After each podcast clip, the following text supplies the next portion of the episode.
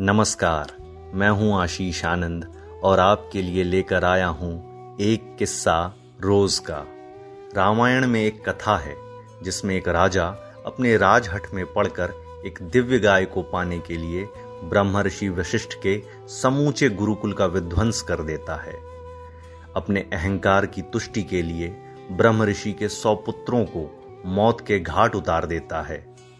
लेकिन उस निर्दयी राजा को जब नारद जी का मार्गदर्शन प्राप्त होता है, तब उसके अहंकार का पर्दा हटता है।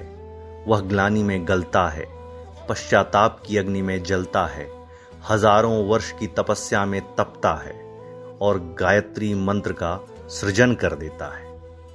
उस भीषण तप को देखकर स्वयं ब्रह्म ऋषि वशिष्ठ आते हैं और उस राजा को ब्रह्म ऋषि विश्वामित्र की उपाधि प्रदान करते हैं।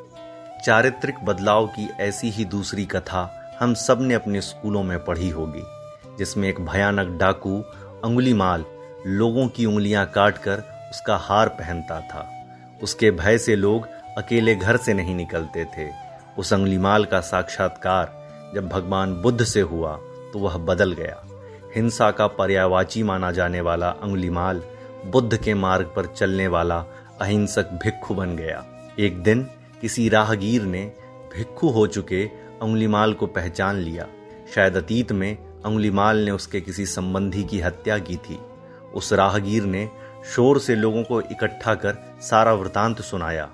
लोग भिक्खु अंगुलीमाल को मिलकर मारने लगे। अंगुलीमाल भयानक पीड़ा से भर उठा। इसी बीच किसी ने भगवान बुद्ध को इस घटना की सूचना दे दी। जब तक बुद्ध अंगुलीमाल के पास पहुँचते, लोग उसे अधमरा बना चुके थे।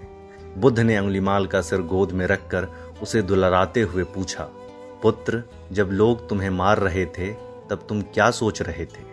भगवान, मैं हर प्रहार पर प्रहारकर्ता के मंगल की कामना कर रहा था, क्योंकि वे स्वयं कुछ नहीं कर रहे थे, बल्कि मेरे पूर्व कर्मों का फल देने के कारक मात्र बने हुए थे। भगवान बुद्ध ने अंगलिमाल को हृदय से लगा लिया, क्योंकि उस घड़ी बुद्ध का एक और शिष्य सांसारिक माया से, घृणा से, द्वेष से, क्रोध से मुक्त हो चुका था। अतीत का हत्यारा अरिहंत बन चुका था। ये दोनों कथाएँ कहने का उद्देश्य मात्र इतना ही है कि संसार में ऐसा कोई नहीं है जिसका हृदय परिवर्तन नहीं हो सकता, जो बुराई का साथ छोड़ भला मनुष्य नहीं बन सकता। ज़रूरत है तो केवल देवर्षि नारद और भगवान बुद्ध जैसे नायकों की, जो बेझिझक निडरता पूर्वक करुणा से भरे शब्दों के साथ सहिष्णुतापूर्वक भटके हुए लोगों का मार्गदर्शन करें। धन्यवाद।